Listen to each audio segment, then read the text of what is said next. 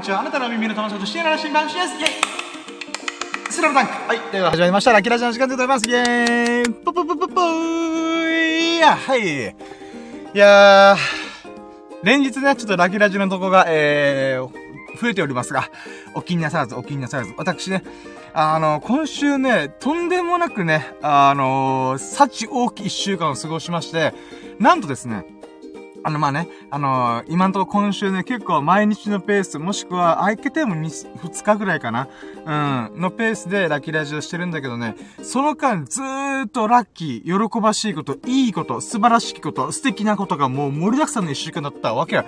で、僕はね、このラッキーラジオをするにあたって、ちゃんとね、あの、このラジオで喋れるように忘れないように、この本当に、ああ、これすごかったなっていうものは箇条書きするようにしてんだよ。うん、メモ帳にあって、メモ帳でバーって書いてるんだけど、そのメモ帳の、なんかな、あの、区切り方が一週間区切りなんだよ。区切りで。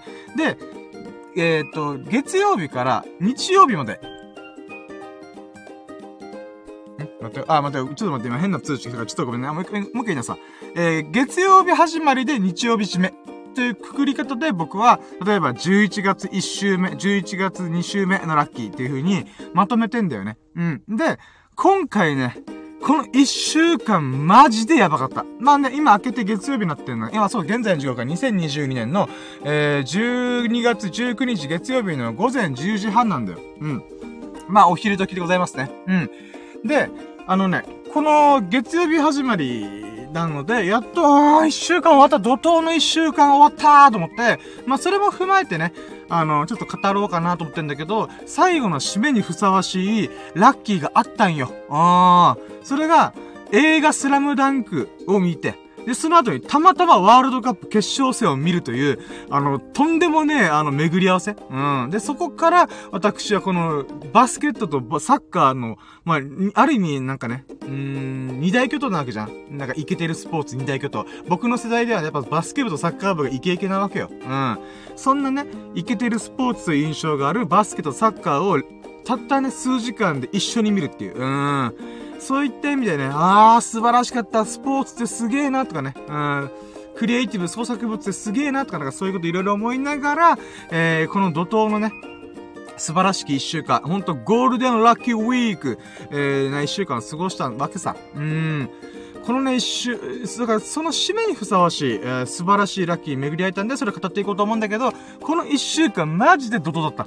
あのね、先週の始まりっていうか、この月曜日の始まりが、まず離島出張から始まってんだよね。うん。で、えー、まあね、ラッキーラジ、前々前前回ぐらいかな？ぐらいからわーって毎回喋ってたんだけど、あのーまあ仕事の関係で、えー、離島出張行きますと、僕は沖縄本島に住んでるんだけども、仕事の兼ね合いで、えー、宮古島行って、で、宮古島から石垣島に行って、で、石垣島から帰ってくる。うん、で、この中で3泊4日ぐらい過ごして、まあ飲み会があったり、カラオケがあったり、えー、ある先輩と、あの、いろいろね、人生についていろいろ、生い立ちについて語り合ったりとか、えー、あとは石垣島鍾乳洞を見たりとかで、その間動画も回したりで、美味しいものも食べたり、で、そんな3泊4日をすごい弾丸旅行を、弾丸出張か、を過ごした後に、えー、魅力くんと会ってキャッチボールしたりとか、あとは、まあ、酔いつぶれたスサノオくんをむか、朝、朝、朝一で迎えに行くとかね。で、えー、エビスさんの、えー、ビリヤードの公式戦の、その大会を応援に行って、えー、それで決勝トーナメント初出場、初進出するっていう瞬間立ち会えたりとか、あとは、そうね、エビスさんと一緒に、あの、出張ったスタッフの方一緒に出場したスタッフの方が、まさかの公式戦でマス割れを叩き出すっていう、すごいラッキー。しかもその瞬間僕たまたま動画回してるっていう。で、その動画を、あ、せっかくだからどうぞって言ってマス割りの動画を渡したりとか。まあ、そういうね、あのー、いろんなね、あの、巡り合わせが、うわーってもう、あ、そうだ、あと、そうだよ。ゲーム配信、人生初のゲーム配信もしたよ。うん。で、そこでスマイルネルフさんという素晴らしい、あの、ありがたい視聴者の方がね、えー、コメントくれたりとか、イーフタネルさんが、おあのー、ちょっと様子を見に来てくれて、コメントいっぱい残してくれたりとか、まあ、そういうね、素晴らしい、素晴らしいラッキーがね、なんか知らないけど、この一週間は本当にね、ドドドドって押し寄せきたんよ。で、さっきも言ったけど、最後の最後に、えー、スラムダンクを、あの、おかんと妹で家族で一緒に見に行ったりとか、ワールドカップ決勝、たまたま、あの、プールバーに遊びに行った時に、あまあ、いつも行ってる、あの、行きつけのプールバーがあるんだけど、そこでワールドカップがほぼ、決勝戦がね、でっかいテレビモニターで出されてて、え、今何対なんですか？あ、2対 2? え、延長戦あ、僕来たタイム延長戦ですかそしたらその来た瞬間、数分、3分後ぐらいに、あの、点を決めて、やった3対2だ、こんなの、このままどうなるっていうタイミングで、えー、逆に入れ返すみたいな。PK で入れ返す。そして最終的に PK 戦に持ち込むみたいな。嘘だろ、この瞬間俺立ち会えるってなんちゅうラッキーなんや、みたいな。まあまあ、ちょっとね、今ちょっとポロッと喋っちゃったけど、うん。ということで、あの、まあ、でも今日語りたいのは、えー、映画、スラムダンク、そしてワールドカップ決勝戦をたまたま見れたラッキーということで、この二つについてお送りしようと思います。で、映画スラムダンクに関してはもうバリバリネタバレして、えー、おしゃべりするつもりなんで、あの、大変申し訳ないです。ここまで聞いてくれた方ね、あの、いや、俺スラムダンク見たいから聞かないよ。ネタバレやめて、みたいな、えー、ことでしたら、あのー、そうね、大変申し訳ないけど、また次の、なんか、機会で、ちょっとね、このラッキーラジオをタップして、えー、聞いていただけるとすごい嬉しいなと思ってます。ぜひともね、ここで僕を見かけらないで、お願い はい、ということで、行きましょうか。やろうと準備はいいか？よーそろー深夜の新版プレゼント、さやかな日々の結果とラジオ略してラッキーラジオ Here we go! スラムダンクとワールドカップイェイ今、スラムダンクとワールドカップっつった。うん。あなたの項目狙いを決めて、変なラジオ次の時バキュンはい。ということで始まりました。ラッキーラジオの時間です。そしてね、今メインとしてはスラムダンクと、えー、ワールドカップについて喋ると言いましたけど、あ、そういえばこれ忘れてた。言ってなかったと思って。てか、俺が僕メモしてなかったと思って、重要なラッキーがあって、僕さ、この、さあ、今からラッキーラジオやるよーっていう、まあ、オープニングとタイトルコールするよーみたいな。っていう時にさ、あの、ヨーソローって言ってんじゃん。このヨーソローっていうのはどっからパクってるかっていうと、まあまあ、あの、船乗りとかね、海賊とかワンピースとかね、えー、出港すると、みんな、よーよいいか、ヨーソローみたいな感じで言うんだけど。で、ヨーソローって言葉が、あの、方向合ってるよっていう意味らしいんだよ。うん。ここの方向でいいよっていうのを、ヨーソローだったかな確か。うん。えー、っていう意味だったはず。で、このヨーソローという言葉はね、僕が言ってるのはね、結構初期の頃から言ってんだけど、あの、どっからパクったかっつうと、あの、僕の尊敬するテレビプロデューサー、番組プロデューサーの佐久間さんっていう方がいらっしゃって、あの、ゴッドタンとかね、あの、ネットフリックスでトークサバイバーっていう番組をぶち上げた、あの、素晴らしい演出家というか、えー、テレビプロデューサーの方がいらっしゃるんだけど、えー、その方のラジオで、このタイトルコールの時に、ヨーソローって言うんだよね。うん、あ、めっちゃいいと思って。俺ワンピース好きだからパーくろうと思って。うん。で、あのー、まあ、そのヨーソロっていうものが、その佐久間さん、えー、きっかけの部分があるんだよ。でね、まず1個目、ちょっとね、ジャブ的なラッキーっていうならば、おかんから佐久間さんの番組公式パーカーいただきました。イエーイやったねこれどういうことかっていうと、あのね、この1年半か2年前ぐらいかな、あのコロナがわーってきちゃってさ、このラジオとかのイベントでさ、この本当は販売する予定だった、あの、ヨーソロパーカーっていうのがあるんだよね。まあまあ本当簡易的にね、あの、パーカーに、あの、胸元の部分にさ、ヨーソロってアルファベットで書かれてる、なんだろうな。まあ、グッズなんだよね。佐久間さんラジ、佐久間さんのラジオで、えー、やる予定だったイベントの、このグッズなんだけど、コロナによって、あの、それがね、イベント開催できなくなっちゃった。だからみんな助けてくれってラジオで叫んで、で、グッズの物販をネット上で開催して、で、そこでおかんが、あ、佐久間さん、いつもね、あの、面白い話を聞かせてくれてありがとう。そんな佐久間さんが困ってるんだったら、私、一肌脱ぐわっ、つって、あの、ヨーソロパーカーを購入したんだよ。確かね、7000円ぐらいあるって言ったら結構高いんだよ。うん。まあ、グッズだしね。うん。で、そのヨーソロパーカーおかんが買って、あんたも佐久間さん好きでしょ？いいでしょこれって見せてきたんで、えー、いいと思ったけど、僕7000とか出せないから、いいな、羨ましいな。もう指くわえながら、はぁ、おかん、いい買い物したやんけ、と思ったんだよね。うん。なんだけど、なんか知らんけど、おかんが、あの、今日スラムダンク見に行くよ、つって、まあ、妹とおかんと僕でね、あの、一緒に行ったんだけど、その時に、はい、これ、みたいな、何それ？ってことで、聞いたら、あ、佐久間さんのヨーソロパーカーだよ、みたいな。ん？どうしたの？って言ったら、私、ちょっとね、あの、サイズが大きすぎるから、あんたにあげるって言って、え、マジでいいの？みたいな。うん。ってことで、ちょうど XL なんだよね。まあ僕のね、あの、痩せた。僕1年前は110キロとか106キロだったかな。まあ、体重だったんだけど、ダイエットがある程度うまくいって、今80、一回77キロまで行って、そこからちょっとね、あの、夏だから暑いな、運動できないなってことで、ちょっと油断して、仕事も始めてバタバタしたから、今84キロぐらいまで戻っちゃってんだけど、まあでもね、XL サイズは余裕で入るから、で、かつね、あの、割と体格と、体格に合ってんだよね。だからほんと、あ、ジャストサイズじゃん、みたいな。うん。っていう喜びもありながら、え、これもらっていいの？あ、いいよいいよ、あんたにあげるよ、みたいな。やったぜ、ラッキーと思って。うん、ていうことでこれが1個目のラッキー。だからね、ああ、ヨーソロパーカー俺着れるんだとちょっと嬉しかったよね。うん。だから、かつて1年半か2年前に、ああ、おかんいい買い物したなって指を加えながら見てた、その素晴らしきパーカー。まあ素晴らしきパーカー、今僕にとっては価値のあるパーカーを、タダでゲットできるっていう、まさかのね。うん。しかも僕はね、あのー洋服とかを結構着回すタイプだからさ、着回すっていうかもうずっと同じもの着るみたいな。うん。だから10年物のパーカーとかも色あせまくってる、やばい色を放ってるパーカーとか普通に着てんだよ。あ、これまだ着れるわ、つって着てんだけど、えー、その中ね、急にあの、新品の素敵なパーカーをゲットできたんで、やったーこれ着回そうみたいな、うん、着潰そうと思って。うん。だからそういった意味でね、まず1個目の大きいラッキーございますね。うん。はい、じゃあ2個目。2個目のラッキーが、はい、じゃあ早速、えー、あの、スラムダンク見に行きましたという話をします。で、ここからね、いや、スラムダンク俺も見に行くからとか、興味ないからとか、あまあまあ、とりあえずね、あの、聞きたくないよっていう人は、まあ、ここらでね、あの、大変申し訳ない。グッバイになっちゃいます。10分も聞いてくれて本当にありがとうございます。うん。はい、で、ね、あの、スラムダンク、語っていこうと思う。もうこれを喋りたいがために私はね、このラジオやってるようなもんだから、うん。今回のね、この263回目のラッキーラジオ、えー、やってる理由は、スラムダンクがとてつもなく、うーん、〇〇だった。〇〇ってご、ごまかすねって話だけど、まあまあ、素敵だった、素晴らしかった、うん、感動したっていうことを喋ろうと思います。まずね、僕映画スラムダンクをやれた時、時結構早めにし、それを、あの、ピックアップして、ああ、マジで井上先生が脚本監督やるの原作もしてるし、みたいな。うん、だから感動したんだよ。わあ、あの伝説のスラムダンクが、十何年、二十年ぐらいかな、あの時を経て、復活するんかいと思って。うーん。だから25年とかかなわかん、ちょっと、あの、僕はね、その時はリアルタイム世代じゃないんだけども、まあね、あの、やっぱ、金字塔、スポーツ漫画の金字塔ということで、チェックはしたんだよね、僕の高校生ぐらいの時に。で、めっちゃおもろいやんけ、絵も綺麗だし、すげえな、この漫画、みたいな。うん。で、で、40歳前後の人がスラムダンクの、まあ、あの、直撃、直撃世代なんだよね。うん。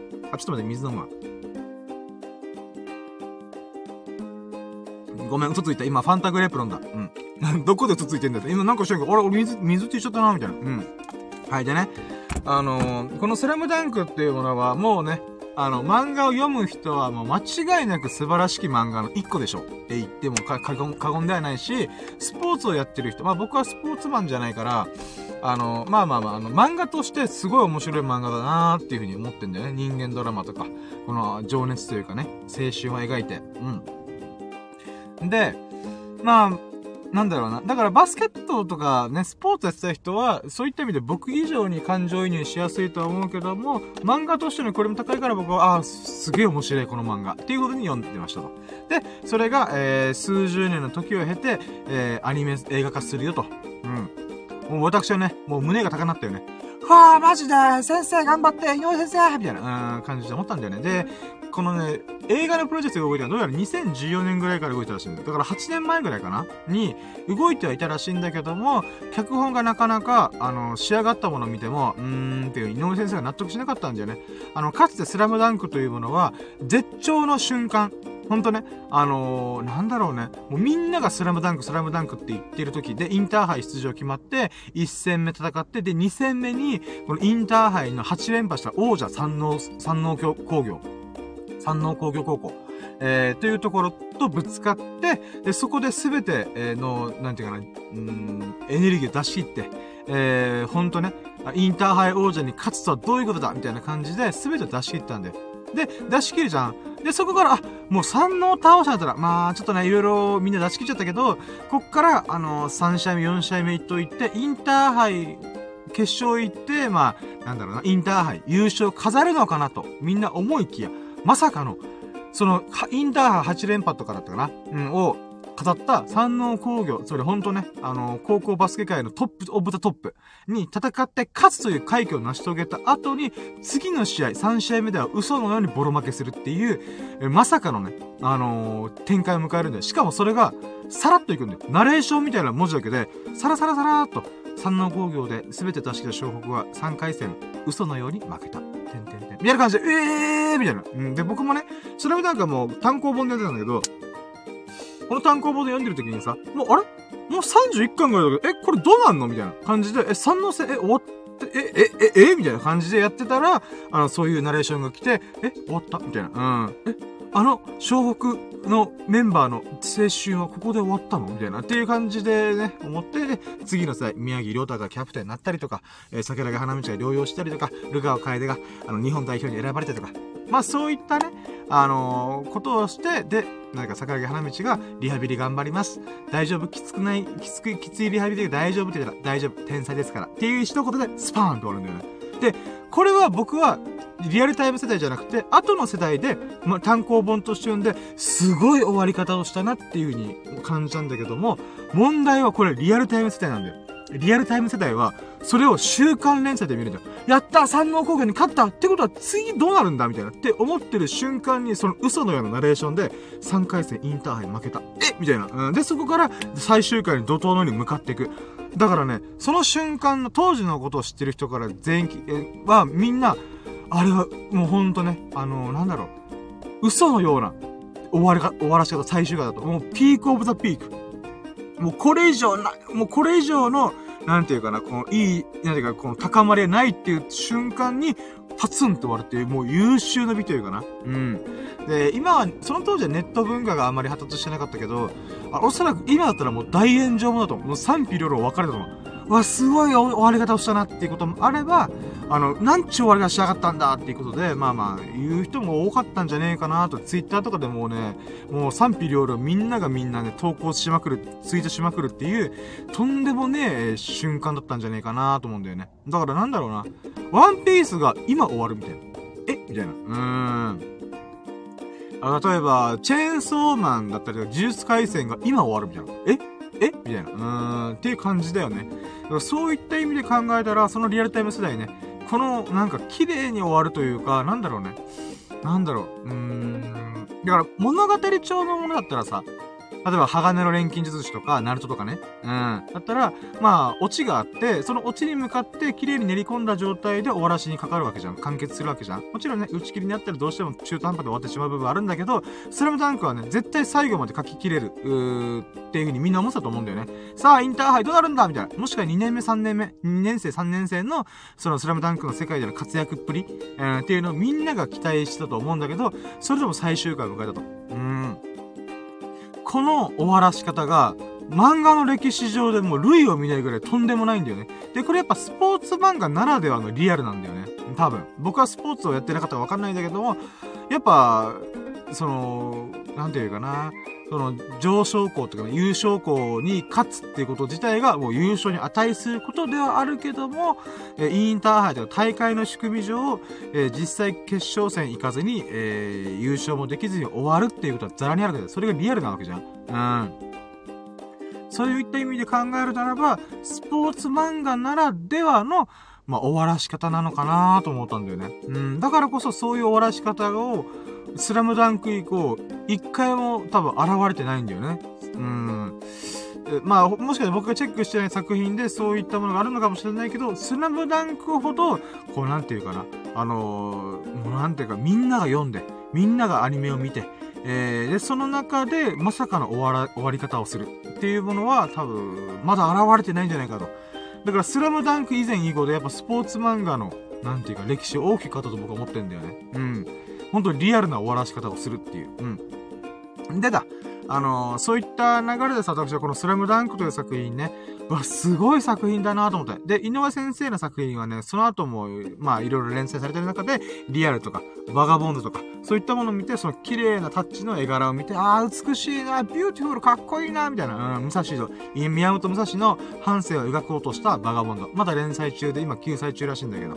で、リアルというもので、ヤングジャンプで、その、車椅子バスケを中心に、え人々の生活っていうかな、リアルを描く。うん。人々の思いとかね、ご縁とか、いろんなものをね、この性格合わせ持ちながら歩んでいく。うん。そういったものを描いたりとか。でね、あのー、今回のスラ映画スラムダンクを見るにあたって、まあ、ちょっと事前情報はね、あんまりあえて入れなかったっていうか、というかね、スラムダンクの、その、情報解禁があまりにも減、減死されたんだよね。うん。だから予告編ですら、え、これは結局どういう映画なんだみたいなっていうかわかんないんだよね。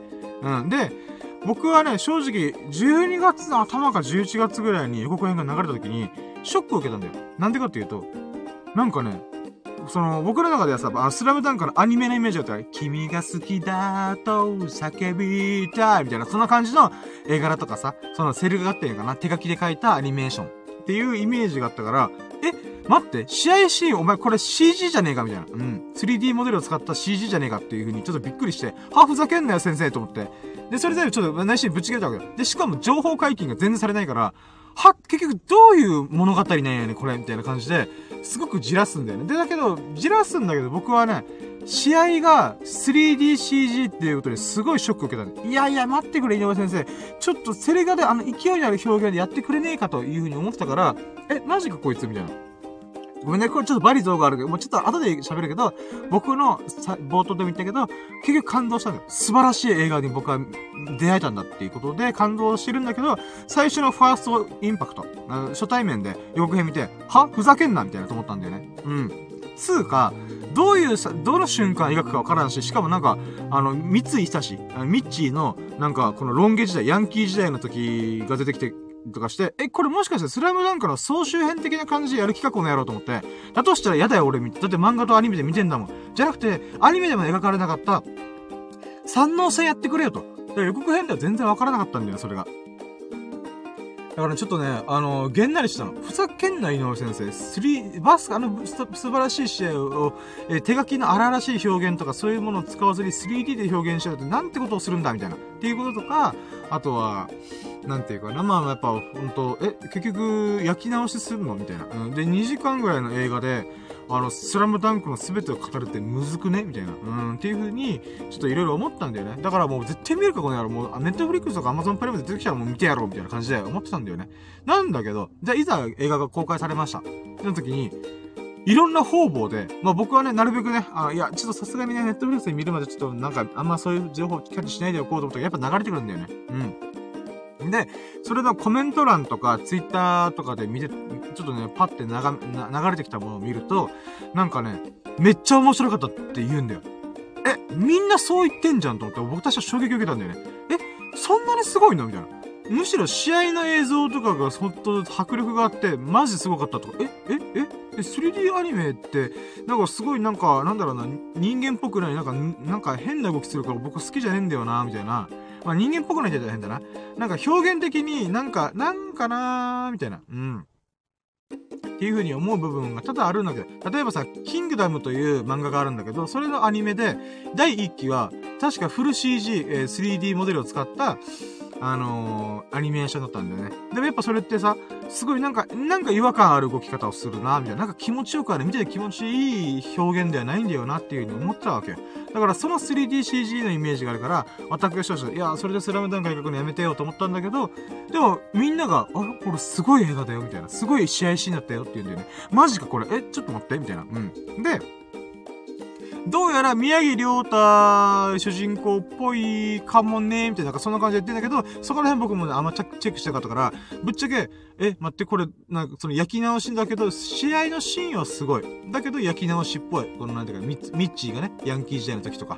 えー、どういうこと？みたいな感じで思って。で、そこでさ、おかんがスラムダンク見に行こうっつって、え、マジで？みたいな。なんで、なんでかというと、僕らの家族の中でさ、おかんが一番スラムダンクファンなんだ。なんだら、あの、ルカワーっていう風に思ってたらしいんだよ。うん。てか僕もちっちゃい頃そのシーン覚えてる。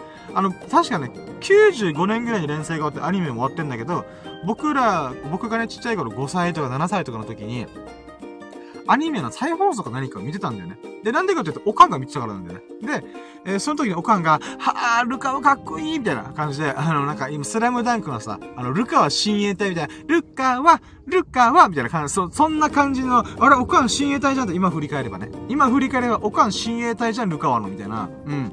俺やっぱ桜木花道が赤木ゴリの方がいいんだけどな、みたいな。うん。とかね、あの、まあ、そんなことがありながら、まあ、おかんはスラムダンクファンだから、ルカワのかっこいいところ見たい、ミッチーの素晴らしいシュートを見たいっていうことで、あのー、まあ、行ってきたんだわさな。うん。で、妹を見たいってことで、まあ、だからね、おかんと僕は二人で映画見に行くとちょっとこちょこあるんだけど、妹も参戦して、三人で見に行くっていうのは初めてなんだよね。おー、なんか妹と一緒に行くの、もう、ほんとなんか十何年ぶりじゃね？って思って。うん。だからそういった意味では、まず、ラッキーとしては、あの、妹も参戦して、えっ、ー、と、3人で映画を見に行けたってことがとっても嬉しかったよね。うん。で、じゃあいざチケット買って入場しますと、ポップコーンも買って、コーラも買って、よし、レッツゴーみたいな感じで、さあ、どんな映像が始まるんだ、どんな映像が始まるんだ？みたいな思ってたんだよね。うん。で、しょっぱな、ザザーン、ザーンっていう風に海の映像っていうのかな？つうか沖縄なんだよね。え、え、え？っと思って僕びっくりした。沖縄やんと思って。うん。え、え、えと思って。で、沖縄って言った瞬間に、あと思ったのが、そう、宮城亮太の宮城っていう名字は、沖縄の名字なんだよ。宮城さんっていう、宮城家みたいな、宮城家っていう宮城っていう名字は沖縄ではすごいポピュラーな名字の一個なんだよ。うん。だから、あ、宮城ってそういうことって僕びっくりした。あ、沖縄出身という設定であるんだっていうまずそこにびっくりしたんだわさ。うん。で、まあ、正直ね、沖縄に住んでる僕からすると、いや、そんなところで住んでる人あんまいねえからって思ってるのが、その古民家、うん、あのー、赤瓦屋根の石垣がわーってやって、この離島とかでしか残ってないような原風景っていうのかな、ハイビスカスがあって、えー、ザザーンザザーンっていう、なんていうか、この海があって、砂浜があって、石垣があって、ハイビスカス、えー、ブーゲンビリア、えー、赤瓦屋根、仏壇、みたいな、うん、っていう感じなんだよね。で、まあ、とりあえず、あ、僕としてね、沖縄に住んでるんですよ、沖縄出身だから、はあ、沖縄のあの風景、しかも僕は父ちゃんがね、離島出身だったから、あの、そういったね、光景をよく見聞きして、見聞きしたんだよ、ちっちゃい頃。だから、うわ懐かしいみたいな。うん、ほんとこんな感じみたいな。うん。ではあるんだよね。で、そこで、その、ちっちゃい子とは、ちっちゃい子二人が、えー、バスケットコート、屋外バスケットコートで、こう、ダムダムしながら、あの、多分お兄ちゃんと弟くんかなみたいな感じの関係性の中で、えー、バスケットのドリブルとかシュートを決めてるんだよ。練習してるんだよ。うん。で、ね、ここからもう物語でちょっとある程度かいつまんでいくんだけど、私は沖縄がまさかスラムダンクの舞台の中で出てくるっていう、このね、感動がまずあった。で、そこから、えー、宮城亮太という、えー、キャラクターを主人公にして、このスラムダンク、えー、ファザ・ファースト・スラムダンクという映画が始まるんだよ。つまり今回の映画は、僕は前情報がふわっとしか聞いてなかったけど、ガチで、宮城亮太の人生を振り返りながら、えー、この映画がスタートすると。で、え、そんなね、あのー、まあ、ミュエゲルがちっちゃい頃の沖縄に住んでた時の、えー、映像が流れるんでごわすが、そこから途中からね、もう開始5分とか10分ぐらいで、山王戦が始まるって、ううわーと思った。僕はね、山王戦っていう情報知らなかったから、で、ミッチーのヤンキー時代ってどういうことやと思ったから、あの、何、スラムダンクのその31巻分の物語を、あの、かいつまんで再構築しようっていうのでやめてくれよ、それはって思ったわけ。その中、あれ？早速山王戦入ったと思った。もう、この瞬間僕はね、あー、見に来れてよかったーって思った。うん。あのね、さっきも言ったけど、僕は三能性をアニメ映画で再現するのであるならば、なんであれ絶対見たいと思ってたから、井上先生、ありがとう。もう手のひら返しくるくるだよね。うん。ついすん、さっきはさ、いや、もう、あ井上先生、しっかりしてよ。もう三能線をやらなきゃ意味ないっしょ。誰がなんかこう、あの、すでにテレビアニメとかで再現されてる、あの、三能線前の、インターハイ前のものを見たいと思ってんだよ、みたいな。うん。我らがみたいな三能戦で、あの、えー、漫画で言うならば、関数でも10巻前後ぐらい全てぶち抜いた、1試合のためだけぶち抜いた、あの狂気の試合、1試合を、情熱を込めた。うーん。狂気の試合を私は見たいんだよって思ってたから、はぁ、もうその瞬間私はね、あ、もうこのスラムダンクは本気で見ようと思った。宮城亮太がどうこう関係ない。三能戦やってくれるんだったら私はもう本望ですというふうに思ったんだよね。うん。で、そこでダムダムしながらさ、あのー、桜木花道がアリウープみたいなバーンって決めたりとか、うわー、これこれこれと思って。で、そのタイミングでね、あ、まあ、その試合の映像とか 3D、CG なんだけど、やっぱね、観客とかが同じ方向、同じ、えー、動きをするっていう気持ち悪さあるんだけど、でもね、この試合の瞬間の表現に関しては、ああ、まあまあまあまあまあ、みたいな。うん。っていう風に思ったんだよね。で、しかも絵柄もさ、今の井上武彦先生の、あの、画風でやってんだよね。つまり、スラムダンクを返したばっ、時の、その、荒々しいキレッキレの、なんていうかな。えっ、ー、と、ビジュアルっていうかな、表現でもなく、バガボンドみたいに、その泥臭く筆で描くような、えー、そういったものでもなく、どちらかというと、リアルかなうん、リアルという作品のようなタッチで描いてるんだよね。うん。それもさ、あー、すごいなーと思って。で、3DCG はあんま僕は好きじゃないんだけども、それでも、あの、その 3DCG の中で、井上先生の画風を表現しようっていう試みを感じて、あ、それはそれですごいなと思った。どういうことかというと、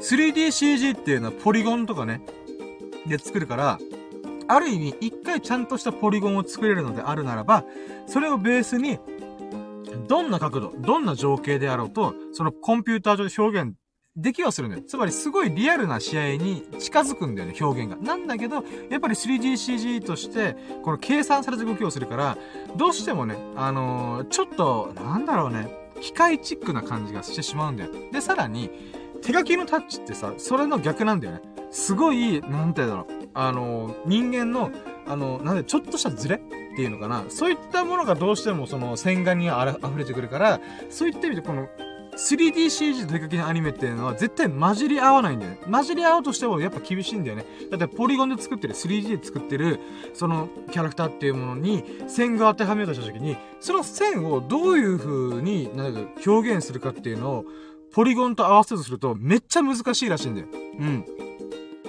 だからこそ、手書きアニメーション的な、手書きのエッセンスの入った 3D っていうのは、どうしても厳しいんだよね。うん。からそういう中で、今回はね、そこの限界を見たと僕は思ってる。うん、今現在で、お金を大量にぶっ込んで、時間も大量にかけて、表現できる、えー、3D ポリゴンというか CG、コンピュータグラフィックと手書きの表現が、うーっていう風にこう、なれ、この境界線、お互いの境界線を、こうバチバチっとしながら混じり合った。うん。そういった表現をすごい感じた。でね、あの、まあ、ポリゴンってかな、3D でやるとなるならば、私としては、うーん、まあ、うーんとは思ったけども、まあ、予算の都合もあるんだよね。やっぱ 3DCG ってのは一回それを作ることができるならば、いろんな角度、いろんなシーンを表現できるっていう意味では、まあ安く上がるんだよね。うん。まあだけど安く上がると言っても手書きのそのさっき言ったこのつばぜり合いで境界線でぐわーってこう混じり合うっていうものを表現するならば全然ねお金かかったと思うんだよね。その表現を追求する上で。うん。まあそういった意味でね、あの多分おそらく井上先生は試合のシーンを忠実に再現しようっていう風に舵を切ったんじゃないかなと思ってんだよね。うん。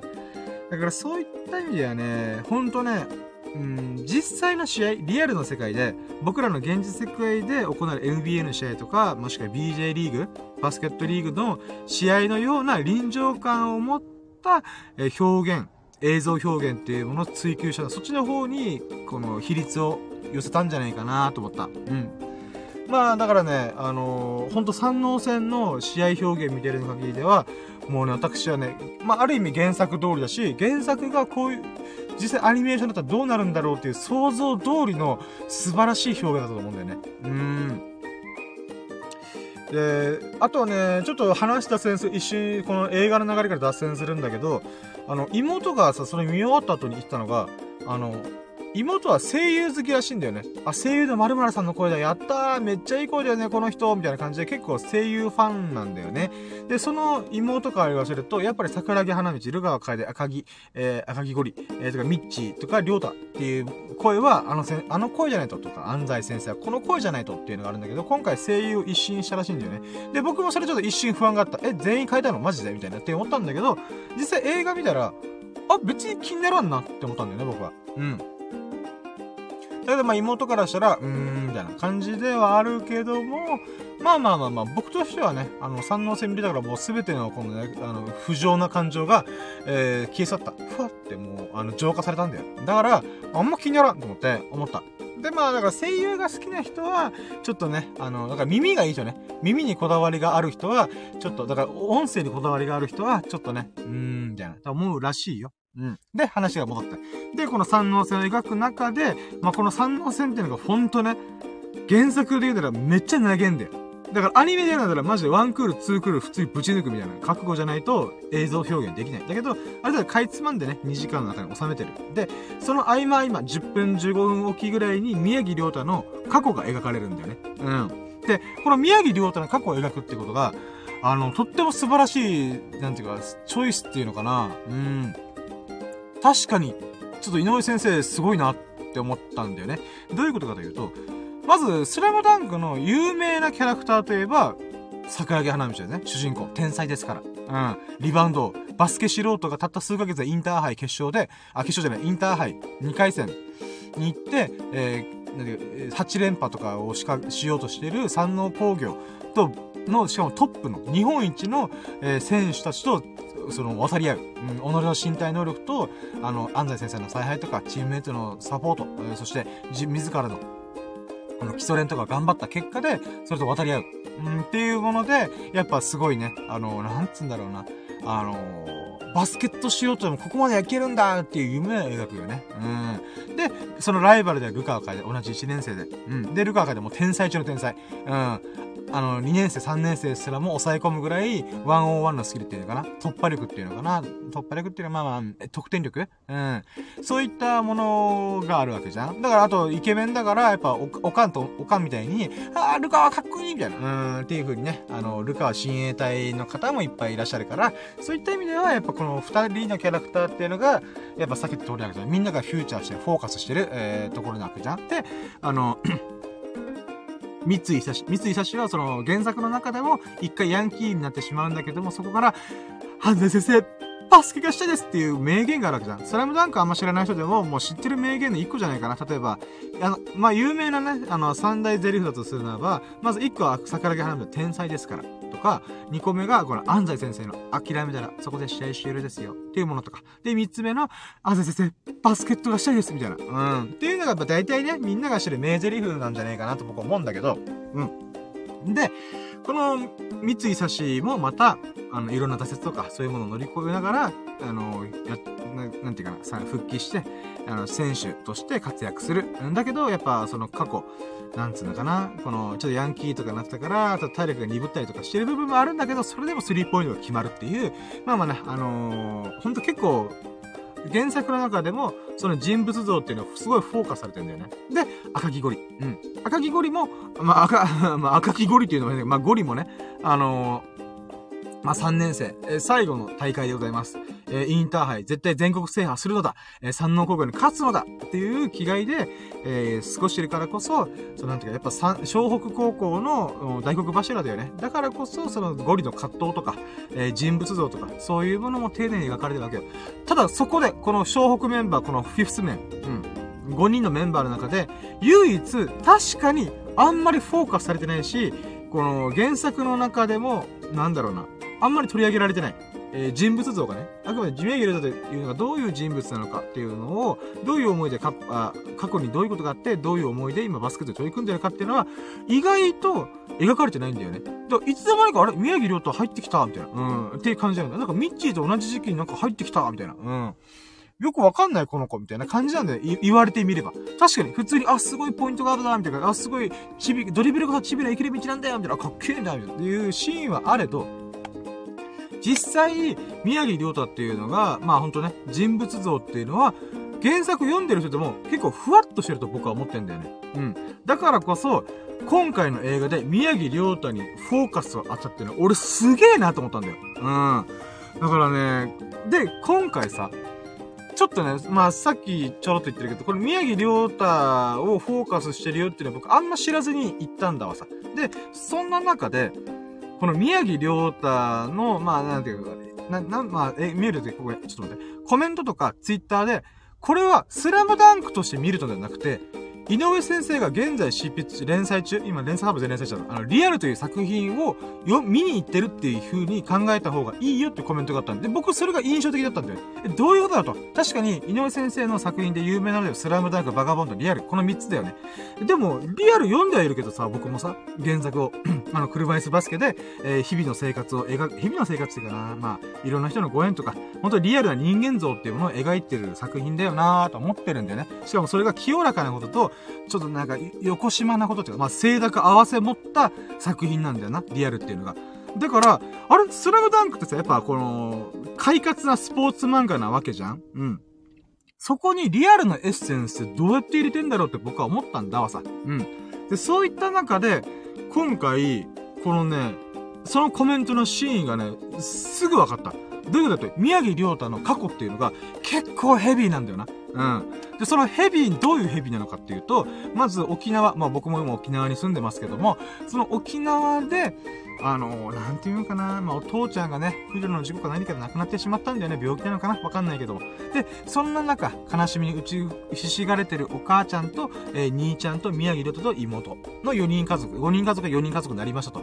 で、そんな中、えー、宮城亮太の4個上だったかな ?5 個上の兄ちゃんがいますと。で、その兄ちゃんも、なんか、なんくるねさ、みたいな感じで、まあバスケすげえ面だけど、じゃあ今から釣り行ってくるさ、みたいな、沖釣り行ってくるね、みたいな感じで、この、なんか漁師の船に乗って友人たちと一緒に、わーって行くんだわさ。で、そこで帰られる人になる。うわーみたいな。だから宮城家ちょっと呪われてんと思って。父ちゃん亡くなって、兄ちゃん、長男亡くなる。それで残された、え、お母さんと宮城亮太と妹。5人家族が3人家族になるって、マジかーと思って。うん。でさ、あの、僕もさ、父ちゃんをさ、高校の時に亡くしてるから、あ、これリアルな話ね。うん。だからこそさ、ちょっとね、シングルマザーな家族なわけじゃんある意味僕たちもさ。うん。だからさ、宮城でおったーってめっちゃ思った。うん。そうあーと思って。うん。そうだよなーと思って。うん。だから急にね、宮城亮太がすごいさ、私の中で、なんか親近感というか、身近な感じがし始めたんだよね。で、そんな表現をしていく中で、なんていうかな、うん、こう、一筋縄ではいかない親子関係っていうのかな。あのー、なんだろうな。例えば、兄ちゃんがすごいバスケが上手くて、宮城亮と憧れの兄ちゃんなわけ。なんだけど、あのー、その、兄ちゃんのプレイスタイルと宮城亮のプレイスタイル違うね。身長も違うし、性格も違うし、能力も違う。うん。そういった中で、みんながみんなやっぱり、兄ちゃんと比べるんだよね。宮城亮太という存在を。で、さらにそれを、おかんもそれを見比べたりするんだよね。なんだけども、兄ちゃんが亡くなってはいる。で、宮城亮太じゃない、でも兄ちゃんに憧れてる。っていう、なんていうかな、この複雑なね、あの人間関係っていうのかな、思いの向く先っていうのかな。だから母ちゃんとしては、あのー、兄ちゃんを思い出させた、出したくないから、あのー、まあ、亡くなったね、我が子を、こう、なんていうかな、こう、もう、記憶に蓋をするつもりで、あの、押し入れとかにしまうんだよね。写真とか道具とか。だけど、宮城のとしては、あの、兄ちゃんの、憧れてる兄ちゃんこそ、俺は見たいんだ、みたいな。で、そこで喧嘩したりとか。でもそれってさ、すごいさ、どっちの言い分もわかるわけじゃん。お母さんの気持ちもわかる。宮城のとの気持ちもわかる。そんな中、ちょっとね、あの、なんつうんだろうなこう、こうね、思いが、ボタン、お互いの思いがボタンの掛け違いのように、こうずれてくんだよね。で、そんな中、インターハイ。いや、三能戦でございますよ。うん。そこで宮城亮太は過去を思い出しながら、えー、いろいろなことを思い出しながら、このインターハイに、この、まあ、三能戦というものを挑んでると。ふわーと思って。もうね、なんだろうね。うーん。なんだろう。井上先生がこのスラムダンクを執筆してる時、連載してる真っ最中に、この感じを描い、感じていたのか。分かって、分かっていたというか、そのバックボーンを思い、かん、思いながら、でもやっぱ週刊少年ジャンプだからこそ、ちょっとその表現をやめておこうと思ったのか。それとも、リアルという作品を書いたからこそ、宮城亮太のその家庭環境とか人物像というものが、より深まって、今回の映画でそれを描けたのか。よくわかんない。でも、一応インタビューとかでチラッとなんか流れてきたもので見ると、両方らしいんだよね。あの時考えてた、あの設定、例えば宮城っていう名字でやっぱ沖縄出身っていうものは多分その時考えてたはずなんだよ。なんだけど、その家庭環境とか、バックボーンがどういうものだったかっていうのを多分ね、リアルという作品を描いたからこそ、今回でミックスアップっていうかな。あの、混じり合うことができた。っていうことなんじゃねえかなと思ってんだよね。そういう風な発言をしてたらしいんで。だからまあね、そういった意味でもね、今回の作品はね、まあ賛否両論絶対あるとは思うんだよ。え、三能性の焼き直してるの？それとも、それよりも、その後の世界を描いてくれよ。っていう考え方の人もいるだろうし、いやいや、じゃなくて、一元さんでも楽しめるように、全体をね、再構築してもよくないっていう人もいるだろうし。うん。で、さらに宮城亮太の半生をね、こう、三能線を振り返りながら描くっていうもの自体も、また、ちょっとね、ヘビーすぎる。あのスラムダンクでちょっとヘビーすぎるよ、みたいな、っていう部分もあるのかもしれないし。うん。だからこそね、これはね、なんか YouTube のサムネイルとか見てるとさ、やっぱあの、クソ映画だったとか、なんかね、こう、否定的なコメントも、コメントとか内容の動画もね、散見されるんだよね。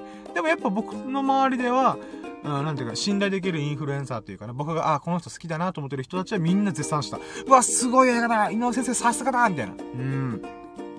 っていう風に、まあやってるんだよね。で、そこで三能線で、もうバッチバチにやって、でね、これね、もうちょっとね、いろいろもうはしょっていくんだけど、もう僕がね、一番感動したポイント、もちろん宮城のための反省も、えー、スラムダンクのこの試合の表現というものも、なんだけど、あのね、ここは絶対アニメでどう表現するか見たいってずっと思ったのが、三能戦伝説の残り1分。これどういうことかっていうと、山王工業とね、小北高校わーって点取り合戦してる中で、一回20点差ぐらいまで叩きつけられるんだよ。20点差からどう逆転する小北高校、小北高校っていうなる中で、三井久志がスリーポイントバンバン決めたりとか、坂木花道がリバウンドバンバン取ったりとか、そういった中でやっと僅差まで持ってきました。お互い、えー、2点2点取り合うみたいな。っていう瞬間に来た時に、なんていうかな。うーん、まあ、小北高校取りました。で、その後カウンターでさ、山王工業のエースである沢北が取りました。でもその時点で、残り、なんかもう、ほんと数十秒みたいな。えー、どうなるこれみたいな。っていうタイミングで、そこから漫画の中ではさ、音がないんだよ。音がないっていうか、セリフがないんだよ。もう、もう怒涛の、もうあの当時の井上先生のもう最大の表現で、セリフをほぼない状態で、た、え、え、えっと、イラスト、イラストというかな。この絵の表現だけで、その試合展開を見せるっていう、あ、おかんや。あ、待って。ちょっと待って。今さ、あのー、待って。待ってよ。ちょっと待ってよ。今まね、あの、まさかのさ、今僕ショッピングモールの駐車場で、あのー、なんていうかな。やってたんだけど、まさかのね、隣におかんが来てる。ちょっとびっくりした。待ってよ。ちょっと待ってよ。ちょっと待って。なんか今、ちょっと、申し訳ないんだけどさ。ちょっと待ってね。あの、5分ぐらい待って。どうしたんだろう？あ、マイク繋がった？ちょっと待って。おかんおかんおかんおかんおかんまあ、いっか。なんかもう普通にショッピングモールに行っちゃったわ。まあいいや。ちょっとこんなこともあるんですねっていう、ちょっとびっくりなんですけども。はい。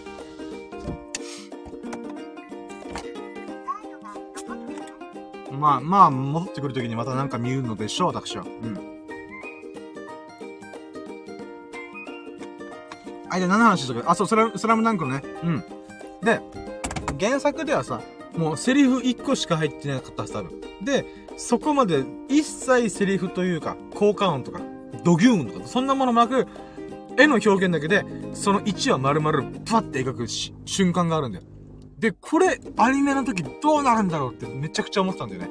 で、そんな中、今回そのシーンがちゃんと描かれてたんでね、もう僕感動した。マジかこれ、本当にこの原作の表現通り、さらにそれがぬるぬる動いてる。うわーと思った。うん。もう感動したよね、ほんと。うん、で、えー、その中、えー、まあ、そのセリフが実は入ってなかったりとかしたんだけど、まあ、それでも、まあ、みんな知ってるから頭の中に、左手は添えるだけ。みたいな、うわーみたいな、そのシーンも描かれてる、そして、決めたーみたいな、うん。で、逆転、うわーみたいな、うん、っていうね、うん。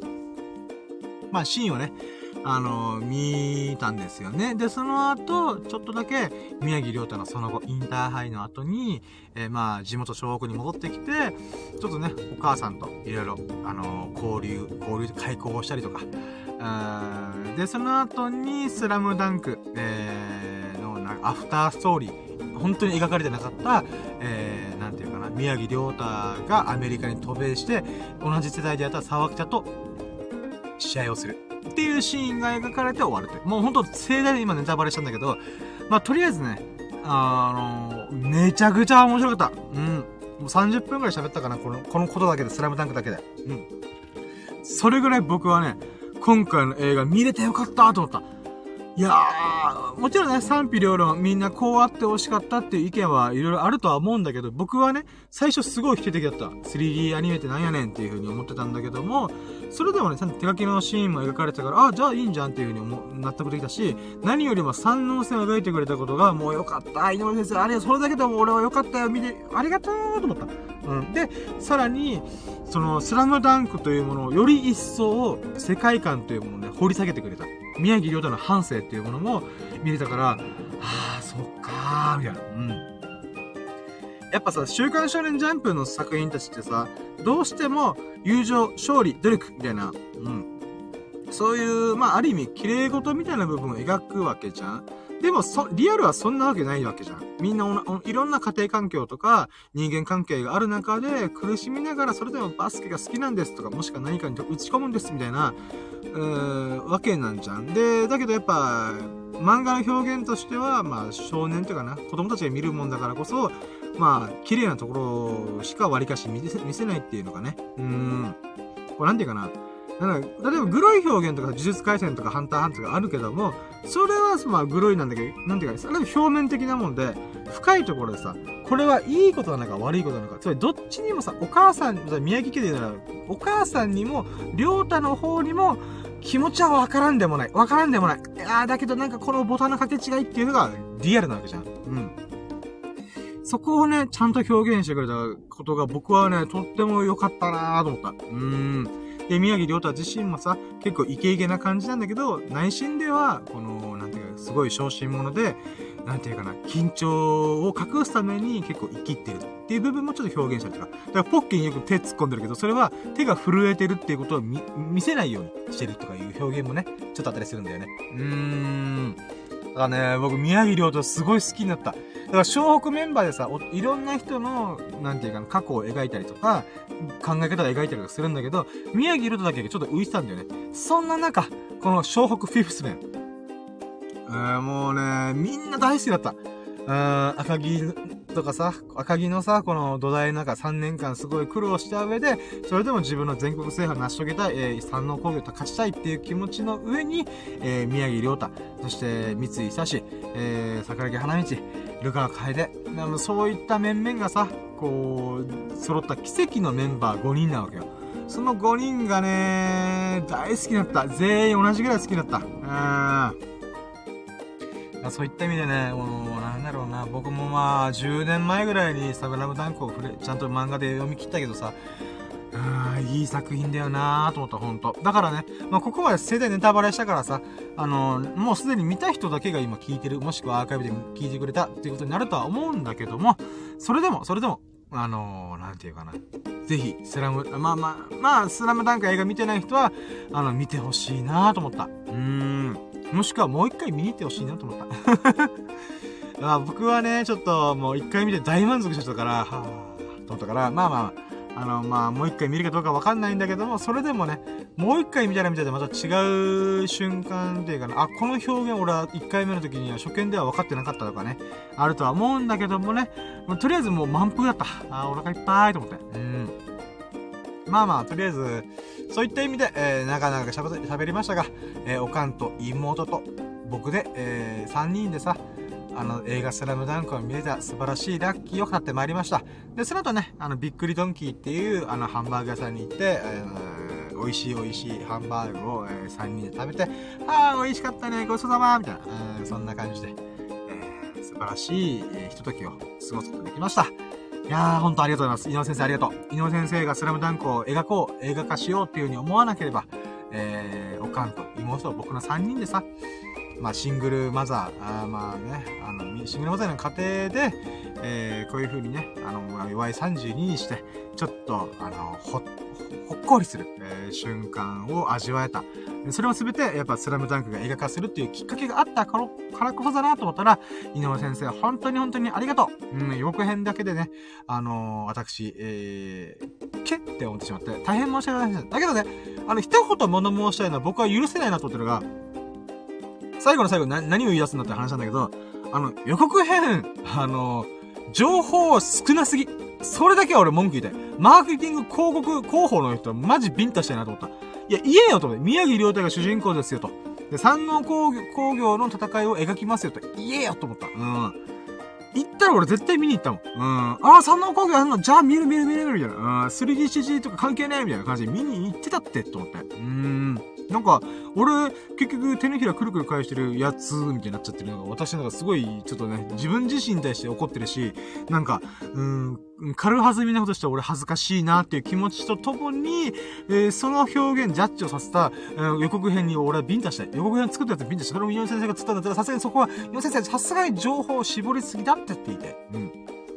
まあまあまあ、とりあえずね、まあそういったことがありましたよ、ということでございました。そして、えー、その美味しい美味しいハンバーグびっくりドンキを食べて、えー、お互いスラムダンクの感想を言い合って、そしてそして、えー、今日の3つ目のラッキー、ワールドカップ決勝戦、えー、アルゼンチン VS フランスの試合で、えー、たまたまね、延長戦の瞬間に、か、あの、観戦できて、そしてそこから1 1点1点決めて3対3になって、そして延長戦の PK を見て、閉会式でアルゼンチンが表彰される瞬間を、えー、ライブ配信、ライブ実況、ライブ観戦できた、えー、っていうラッキーでございます。イェあ、本当ね、今回のラッキーラジというかね、あの、スポーツ尽くしなわけよ。うん。で、僕はね、あの、前回、前回っていうかな、ちょっと10回前ぐらいのラッキーラジで、スペイン戦をたまたま見れてラッキーを語るラジオっていうの確かお送りしたはずなんだよ。で、その時に僕も言ったけどさ、本当僕サッカー興味ないんだよ。で、サッカーのルールよくわかってない。とりあえずゴールにボールぶち込めばいいんだろ。以上みたいな。うん。雑、ルールは、ルールの把握雑みたいな。オフサイド何？みたいな。うん。とかね、まあ、ハンドとかの反則とかわかるけど、基本的にはね、ほんとね、あの、全然わかんない、にわか、素人なわけなんだけど、このスペイン戦をさ、たまたま、いつも行ってるプールバーで流れてて、で、それで観戦したら、あの、まさか日本が、えー、厳しい中、予選を突破して決勝トーナメントに進出するという、ある意味日本のサッカーの歴史上必ず残るような名試合を繰り広げたわけさ。うん。で、えー、確か架空のスペインだったっけな？うん、おそらく。ちょっとうる覚えなんだけど。うん。で、その瞬間見て、あ、ワールドカップってすげえなっていう風に思ったわけさ。だけど、まあ実際ね、えー、次の決勝トーナメントクロアチア戦で PK までもつれ込んだけども負けてしまったっていうものを見て、あー、そっかさんねみたいな。えー、っていうので、まあ僕の中でワールドカップも終わったんだよね。まああと誰が勝ったと関係ねえや、みたいな。って思ったんだけど、まあね、ワールドカップの話題がこの友人との会話の中でちょこちょこ出てくるわけ。そういえばさ、ワールドカップって、あの、ど、誰が一番優勝候補なの？みたいな。あー、それで言うならば、前回優勝したフランスかな？みたいな。フランスは今、あれだから2連覇かかってるからね。で、しかも決勝トーナメント残って、今ベスト8、ベスト4とか、あどんどん勝ち上がってるからね。え、マジで？みたいな。で、またメッシ引き、アルゼンチンもね、超強えよ、みたいな。え、そう、あ、そうか、メッシね。まあ、サッカー全然知らない僕ですら、あの、アルゼンチンのメッシ、スーパープレイヤー、もう神の子と呼ばれてる。うん。人ね、うん、うん、うん、みたいな感じで思ってたんだよね。で、ブラジルがクロアチアに負けるとか、え？みたいな、うん、とかね。まあそういった、なんか、まあ、サッカー好きの人、友人からいろいろ聞いたり、聞いたりとかしたわけよ。うん。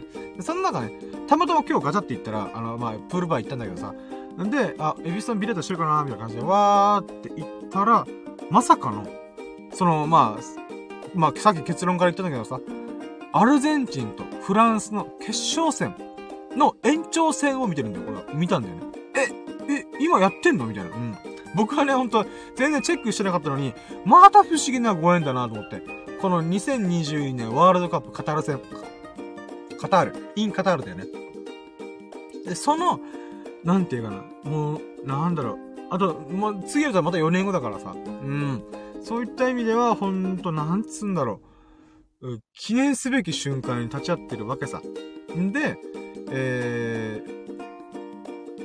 ー、その差、うん、なんだろうな。まあ、サッカーの試合確か45分、ハーフタイム45分だった前半後半。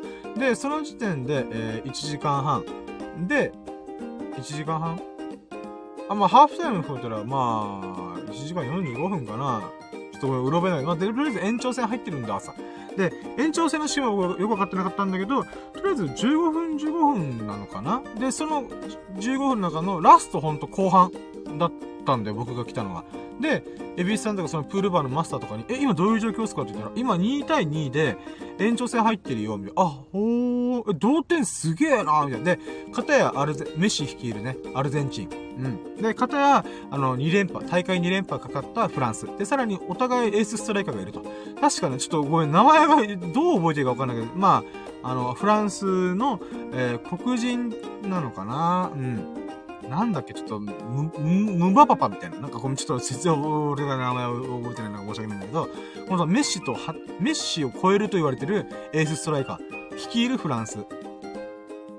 と、えー、まあほんと神のこと呼ばれた、多分弱い35にして、もうさすがに現役は厳しいかなって言われ、言われ始めているメッシ率いるアルゼンチン。まあどっちも強豪強豪だよね。もう僕ですら、もうこのフランス、アルゼンチンが強いってことぐらい分かってる。で、さらに実際決勝ね、えー、行ってるわけだから。で、そこでの試合で、えー、まず僕が入った瞬間に、2分ぐらいで点が決まったんだよ。えと思ってさ。うん。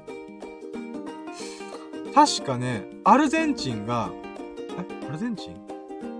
違うな。フランス？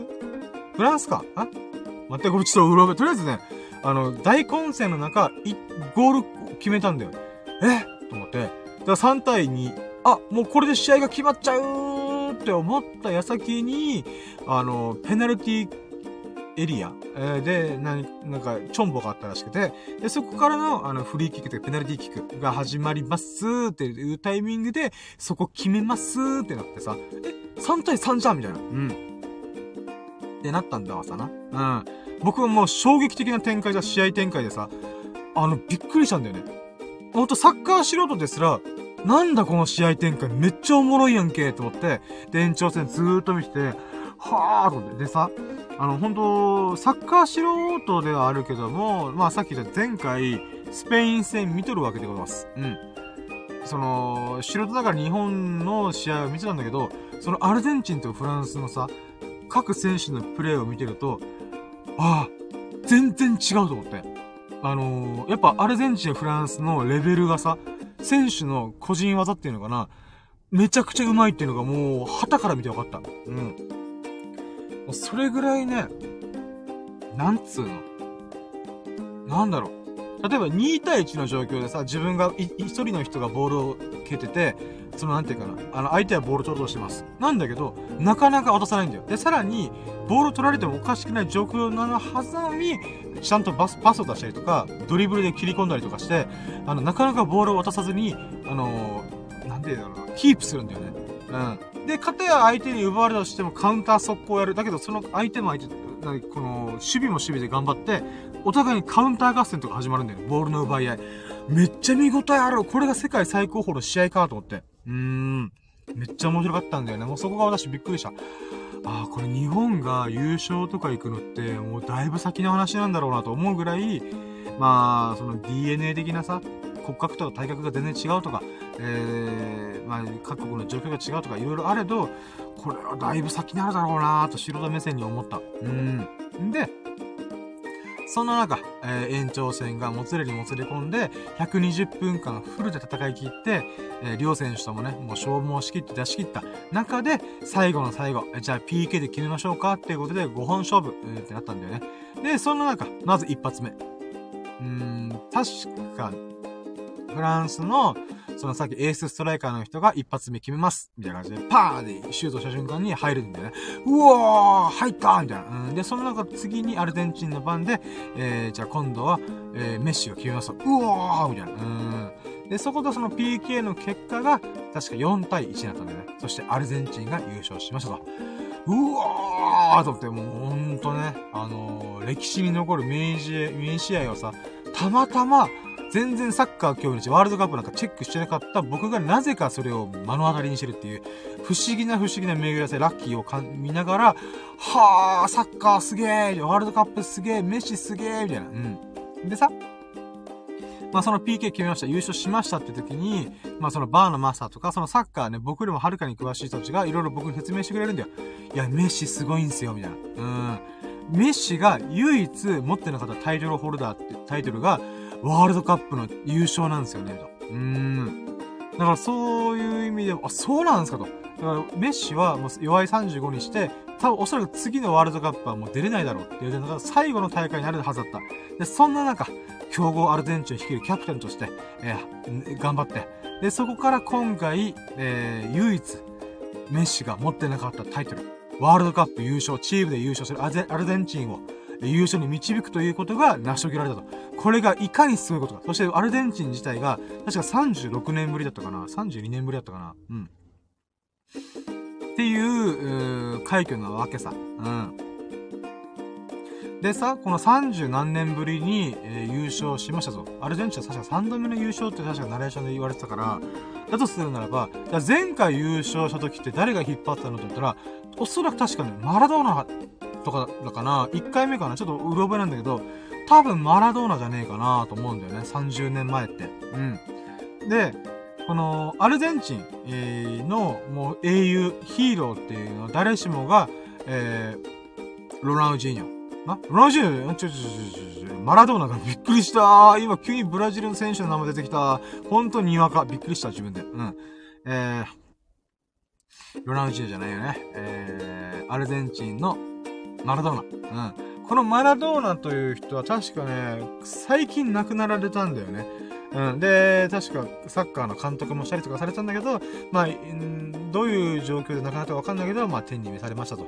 で、そんな中、その、かつてマラドーナが可愛がったメッシ、もうほんとね、あの、スーパースターが生まれたっていうことで、あの、なんていうかな、お互いね、信頼関係があったというふうに聞いてるんだよね、メッシとマラドーナって。うん、お互いね、サッカーで、ほんとエースストライカーとしてやってて、やっぱシンパシーってすごい感じてたらしいとは思うんだよね。うん、で、マラドーナもメッシを気にかけて、メッシもマラドーナを、えー、尊敬してて。で、そんな中、えー、マラドーナが天下で見守ってる中、メッシ、最後のワールドカップであるであろう、2020年カタール、カタインカタール、えー、そこで優勝して最後の、えー、タイトルを手に入れると。もうこんな劇的な瞬間あるんかと。まあ僕はね、それ後から知るんだけど、その話を聞いてさ、メッシすげえなと。で、メッシの異名が神のことを言ってんだよね。だから、みんなニュースとかでさ、ナレーションとかこのテロップとかで、えー、神の子が神になった日、みたいな、わー、すげえなーと思ってさ。で、僕は閉会式を見たんだよね。で、閉会式なんで見たかっていうと、あのー、バーのマスターが、閉会式もめっちゃ金かかって素敵ですよ。ぜひ見てくださいって言われて、あ、そうなんですか？じゃあ見てきますってことで、まあ、なんていうかな。その MVP とかさ、あの、例えばまず最初に、えーさえー、若手の中での、えー、優秀選手として、まずアルゼンチンの若い子が選ばれました。そしてゴールキーパーの優秀賞、うん、またアルゼンチンの、えー、キーパーが選ばれました。そして、ね、今回のワールドカップで得点王というものが、さっきフランスのエース、エースストライカーなんだよね。うん。なんだったら、メッシとそのエースストライカーが張り合ってたんだ、点数、得点数で。で、そんな中、えー、その人が今回の試合で、実はハートトリック決めてんだよ。うん。さっき3対3で、えー、PK 戦に持っていかれたって言ったじゃん。フランスが決めた3点、全員その人が打ち込んでんだよ。だから、実はアルゼンチンの優勝とか、メッシが、あのー、最後のタイトルを手に入れたっていうところで、わーってなってるんだけども、実は選手として、現役の選手としての自力っていうので、やっぱ若いその人が得点を手に入れるんだよね。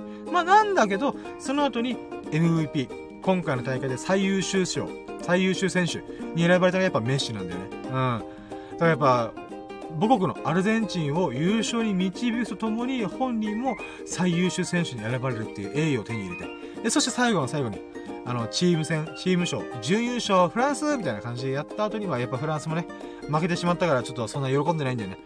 絶対次こそは、みたいな感じで、この気持ちをね、あの、感じるような表情をしながら、表彰台に立つんだよね。で、その後、ついにアルゼンチン、チームがわーってみんな来て、みんなメダルをかか、メダルをね、あの、掲げ、あメダルをね、首からかけてもらって、そして、えー、最後の最後にキャプテンであるメッシが登場して、で、メッシがさ、あの、中東の方からさ、不思議なね、あの、ポンチョというのかな、羽織るものみたいなものを、あの、この、かけてもらってんだよね。これなんだろうと思って、後でツイッターでさ、これを説明してみたら、と、とてつもなく、えー、なんて貴重な、こう、もう栄誉、栄誉中の栄誉の、その証明である羽織らしいんだよね。うん。で、その羽織をや、かけてもらって、そしてワールドカップのトロフィーを手に入れて、そしてみんなでアルゼンチンのチームでわーってこの表彰台にいる中で、メッシが掲げて、うわーみたいな。うん。で、そこからこの、パシャンパシャンパシャンパシャンパシャンっていう花火とか打ち上がりまくって。うん。いやー、カタールすげえなーと思った。うーん。このね、スタジアムの天井から、円形の天井からさ、もう、パシュンパシュンパシュンパシュンパシュンパシュンパシュンっていう風に、花火がね、もう、すごく、こう、披露されるわけだわさ。はぁ、閉会式もまた素敵なもんだなーと思って。うーん。まあそれにて、ワールドカップが終了しましたと。で、僕はこの歴史的な瞬間をなぜかリアルタイムで見るという謎のね、ファンでも何でもないのになぜか見るという、あのー、なんだろう、うん。ありがたい、ありがたい、えー、瞬間に立ち会えて、あのー、感動しましたと。ほんとね、あのー、ラッキーにも程があるなと思った。うん。我ながらね、全然見る気なかったのに決勝戦を見れて、はぁみたいな。うん、サッカーすげえ、ワールドカップすげえ、アルゼンチンすげえ、メッシすげえみたいな。うーん。